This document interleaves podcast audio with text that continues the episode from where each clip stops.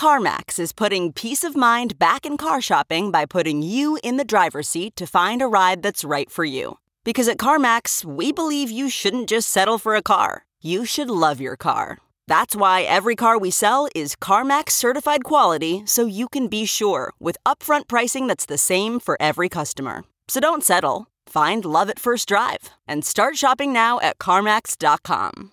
CarMax, the way car buying should be. Okay, picture this. It's Friday afternoon when a thought hits you. I can spend another weekend doing the same old whatever, or I can hop into my all new Hyundai Santa Fe and hit the road. With available H track, all wheel drive, and three row seating, my whole family can head deep into the wild. Conquer the weekend in the all new Hyundai Santa Fe. Visit HyundaiUSA.com or call 562 for more details. Hyundai, there's joy in every journey.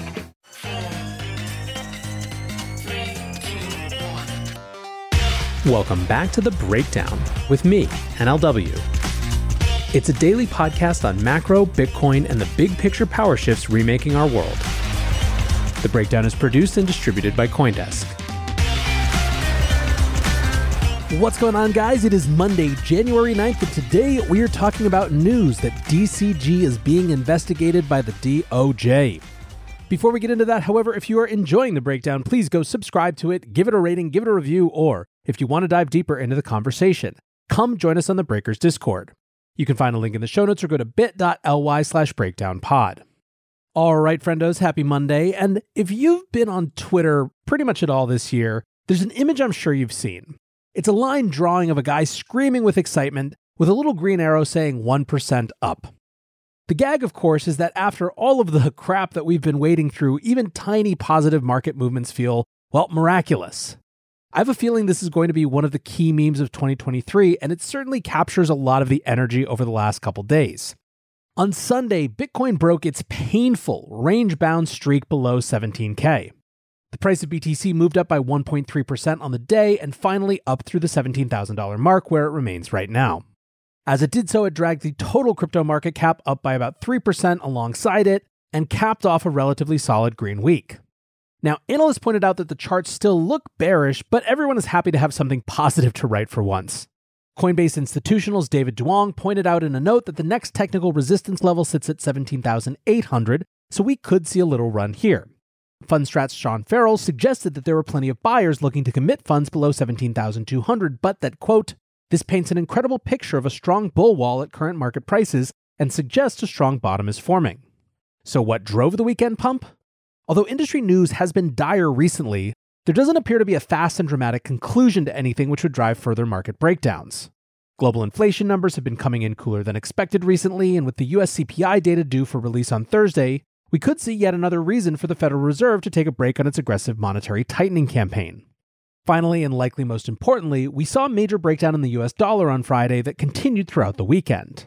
The dollar index, or DXY, a measure of the dollar against other major currencies, dropped sharply by 1.5% on Friday and continued to tick lower as Sunday night markets opened in preparation for the week ahead. This now puts the DXY at a seven month low. Still, many people were commenting on the size of the reaction compared to the size in the market move. Ledger Status writes, based on comments, you'd think we were up 20% on the day. Tree of Alpha writes, from Binance is insolvent, everyone get out, to depositing more to long coins in one 7% total market cap pump. Crypto traders are by far the people with the shortest attention span ever, thankfully so.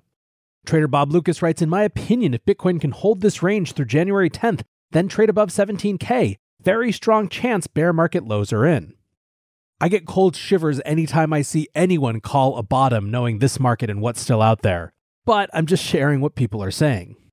Now, a better one, I think, comes from Mike Dudas from 6th Man Ventures, who writes lots of negative stuff in the news, but the real ones just keep using the blockchains. NFT DeFi app activity all quietly up in early 2023 across multiple chains. You love to see it. But let's step back and pick up this dollar story, though, and let's talk about what might be driving some new weakness there.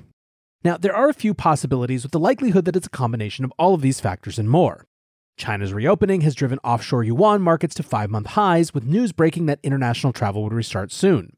Back in the US, US data releases last week painted a picture of a slowing economy, albeit in the background of a still growing labor market. The Institute for Supply Management report released on Friday showed that the service sector contracted in December, the first monthly contraction since the summer of 2020. RBC head of currency strategy Adam Cole said where the number came in, marginally below the 50 break even level, is just about as negative as you can get for the dollar. If it were another 5 percentage points lower, then that would be obviously deep recession territory, which historically has generally been associated with a stronger dollar against everything other than the yen and the Swiss franc. Another potential factor is the stalemate in Congress finally having been broken, with the House electing Republican Kevin McCarthy to the Speaker role after 15 grueling rounds of voting. With Congress back in session, focus will now turn to legislative matters. And in that context, negotiations around increasing the debt ceiling will be taking a front seat in both the political agenda and the discourse. Commentators quickly circled back to a repeat of last year's fascination with minting a trillion dollar platinum coin to solve the government's fiscal problems with one neat trick. Regardless of how real or manufactured the outrage around the debt ceiling is, nothing says dollar weakness quite like the prospect of a lengthy debate about how many additional trillions of dollars the US government should be allowed to borrow, with a strong possibility of political brinksmanship surrounding the negotiation. Now, there will probably be a lot more to discuss on that front, but for now, let's move back to the crypto side of the market for some updates there. In many ways, right now, there are three crypto institutions people are watching most closely. The first is, of course, FTX. FTX's failure and fraud were always going to set the tone for at least the early part of this year, both in terms of the situation itself and how it resolves, but also in terms of potential contagion. The second key company is, of course, Binance. Ever since the flop of FTX, there has been recurring and intermittent Binance FUD. In some ways, this is inevitable, as it's basically the last big player standing. Unless we forget, even before FTX, there were some questions about Binance, particularly from a regulatory standpoint. There are understandably lots of eyeballs watching Binance right now and wondering if there are things that people should be worried about. One of this morning's examples comes from a piece by Forbes staff that argues that Binance outflows are worse than CZ suggested. The TLDR is that, quote, on December 13th, Nansen, a separate crypto data firm, broke the news that Binance had lost 3 billion of assets over the previous week, representing 4% of the firm's total at the time. A Forbes investigation revealed that, in fact, Binance lost 15% of its assets since a Twitter posting by CZ on the same day he downplayed the Nansen report withdrawals. End quote. The report also discusses the drop in value of the BNB token, questions around Binance operating without a CFO, which they have been since June 2021, about audit firm Mazars calling off their engagement on December 19th, and much more. Overall, they say that the total asset change over the last 30 days is 14.6% of Binance assets leaving the platform, putting its total assets at around $55 billion. The article quite clearly tries to paint a picture of people losing trust in Binance. I don't know about that exactly. I do think that people are naturally wary of any centralized service and exchanges, especially right now. And so, on the one hand, this feels fairly expected. But it's also true that some big market makers and investment partners like Jump and Wintermute seem to be retreating. Probably whatever the case, it's worth watching. Still more direct news comes in the fact that federal prosecutors have reportedly served subpoenas to a number of hedge funds that have dealt with Binance in the past as a probe into the largest crypto exchange escalates. According to anonymous sources who spoke with the Washington Post, the U.S. Attorney's Office for the Western District of Washington in Seattle is seeking records of communication with Binance from several hedge funds. Reports surfaced in December that U.S. attorneys were split on whether they had sufficient evidence to pursue money laundering charges against Binance and its executives. And remember, the Bank Secrecy Act requires crypto exchanges that conduct substantial business in the United States to register with the Treasury Department and comply with anti money laundering regulations. To be clear, the issuing of subpoenas does not indicate that any charges against Binance or the hedge funds will go ahead. John Reed Stark, the former chief of the SEC's Office of Internet Enforcement, says not surprising US DOJ investigating Binance. Binance's auditors quit. Its financial disclosures are limited and laughable. Per Reuters, it has processed over $10 billion in payments for criminals and companies seeking to evade US sanctions. Red flags ad nauseum. Autism Capital kind of sums it up as well, saying after the FTX collapse, the eye of Sauron is now on Binance. The U.S. Attorney's Office is sending subpoenas to investment firms asking for records of communications with Binance looking for dirt to indict CZ with. Still, in the immediate term, when it comes to the big institutions that people are watching, the most closely observed right now is, of course, the Digital Currency Group. DCG is the parent company of many in the crypto space, including Coindesk, but also including Genesis, in the wake of FTX's collapse, Genesis halted withdrawals, and since then, it's been a couple months of hemming and hawing about what happens next.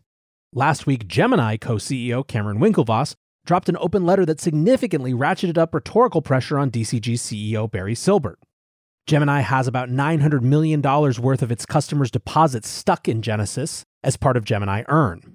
The letter from Winklevoss accused Silbert of bad faith stall tactics, which is Winklevoss's phrase, and even elicited a Twitter response from Barry himself. Still, the week didn't reveal really too much about what was going on. However, on Friday night, some juicy details came out.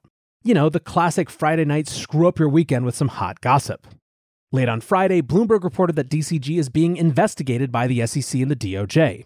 Citing anonymous sources, Bloomberg reported that federal prosecutors are investigating the crypto conglomerate regarding financial dealings between DCG and Genesis. The status of internal dealings between the firms has been one of the key points of contention between Genesis and its creditors. In that same letter I was mentioning last week, a key criticism was the failure at DCG to properly recognize debt between companies, with Winklevoss saying that the company's finances were, quote, beyond commingled. Last summer, Genesis was hit hard by Three Arrows Capital defaulting on loans. To firm up their balance sheet, DCG assumed the bad debt on its own balance sheet by issuing a promissory note for 1.1 billion to Genesis. This loan is not due to mature until 2032. Later during last year, an additional promissory note for 575 million was issued by DCG to Genesis, which is due to be paid back this May. In November, shortly after Genesis halted redemptions and loan origination from its lending platform, Silbert asserted in a letter to DCG shareholders that the intercompany loans were made in the ordinary course of business and, quote, always structured on an arm's length basis and priced at prevailing market interest rates. Bloomberg sources say that the authorities are specifically looking into what investors were told about these transactions. Now, according to sources, these investigations are at an early stage, with regulators and law enforcement requesting interviews and documents. There have been, importantly, no accusations of wrongdoing at this point, and no investigations have been publicly acknowledged. What's more, one of Bloomberg's sources say that the investigations had begun prior to the collapse of FTX. A DCG spokesperson said in a statement DCG has a strong culture of integrity and has always conducted its business lawfully. We have no knowledge of or reason to believe there is any Eastern District of New York investigation into DCG. It's hard to get a lot of good information at this point. The community is just one big rumor mill, more or less. But speaking of the community, there is also a bit of a community grassroots effort around the Grayscale Bitcoin Trust. Many have pointed out that most of the problems at DCG and indeed throughout the collapse of crypto markets last year have as an ultimate source the collapse of the Grayscale Bitcoin Trust share value. Until March 2021, GBTC traded at a healthy premium, allowing hedge funds and other large market participants to capture a lucrative arbitrage trade of locking up their Bitcoin in the Grayscale Trust. Since then, GBTC has collapsed into a massive discount to net asset value, with shares coming close to trading with a 50% discount to the Bitcoin they represent last month. Once the dust had settled on the trade, GBTC was managing approximately 650,000 Bitcoin, more than 3% of total supply. Over the last year, Grayscale has put in a huge push to convert the trust into an ETF, which would allow market participants to arbitrage the value of shares back into alignment with the underlying Bitcoin via redemptions. At the end of December, rival ETF manager Valkyrie put forward a proposal to take over administration of the trust, promising to correct the GBTC discount. However, now Grayscale faces additional pressure from shareholders to redeem shares to close the discount. David Bailey, the CEO of Bitcoin Inc., which operates Bitcoin Magazine and the Bitcoin Conference, began organizing a shareholders petition called Redeem BTC. Their website reads We're a group of GBTC shareholders interested in ensuring the trust is managed to maximize the value for all shareholders. Our goals 1. A credible path to redemptions that minimizes impact on the Bitcoin market. 2. A reduction in management fees. 3. A change in management and a competitive bidding process for new trust sponsors. Bailey claims that the website used for organizing has now received contact from 1,500 shareholders, representing around 20% of the shares of GBTC. The website does not appear to have any way of verifying share ownership, so these numbers could be inflated. However, it's still telling of public sentiment surrounding the management of GBTC. Bailey tweeted, taking a step back and speaking objectively, how does it make logical sense to trust 3 plus percent of the world's total Bitcoin supply to one man who was willing to lend many billions of dollars to the biggest fraudster in history? Those loans enabled the fraud. Bailey is, of course, referring to loans to Alameda from Genesis. Anyways, what's clear is that DCG is in a rough spot. Maya Zehavi writes takeaways. Going public just diminished DCG's options. DCG going down is a game changer. Unlike last bear market, this time we're seeing the so called crypto giants taking a massive hit and maybe disappearing, thus quenching the remaining confidence in crypto markets. I will be clear here just in case it's not clear. I am not rooting for any more institutional failures. The more that people can get together and settle things amicably and in a way that's best for everyone involved, from shareholders to creditors to whatever, that is the solution I'm rooting for. Unfortunately, right now we're just in the morass where it's not clear what the path forward is. One last eyebrow raiser before we get out of here today. This morning, Charles Gasparino from Fox Business Network tweeted breaking. Prosecutors are telling lawyers connected to Sam Bankman Fried fraud investigation that the case is so sprawling that it could exhaust resources of the Southern District since it includes potential bribery, campaign contribution violations, and market manipulation on top of theft and fraud. So, boy, howdy, if you thought things were going to cool down now, think again. However, for now, I want to say thanks again for listening. I appreciate each and every one of you, the time that you put into the show, the time you come take to join in the conversation on the Breakers Discord, and just your thoughtfulness in general. Until tomorrow, be safe and take care of each other. Peace. Why? Why? If you Why? have T-Mobile 5G home internet, you might be hearing this Why? a lot. Why? Every time your internet slows down during the busiest hours. Why? Why? Because your network gives priority to cell phone users. Why? Good question. Why not switch to Cox Internet with two times faster download speeds than T-Mobile 5G home internet during peak hours? Okay. Stop the whys and visit cox.com slash 5G home for details. T-Mobile prioritizes certain T-Mobile phone users over home internet users during times of congestion. With Chime Secure Credit Card, you can start improving your credit scores with everyday purchases and regular on-time payments. Get started at Chime.com slash build. The Chime Credit Builder Visa Credit Card is issued by Bancorp Bank N.A. or Stride Bank N.A. Members FDIC. Results may vary. See Chime.com for details. Terms and conditions apply. Go to Chime.com slash disclosures for details.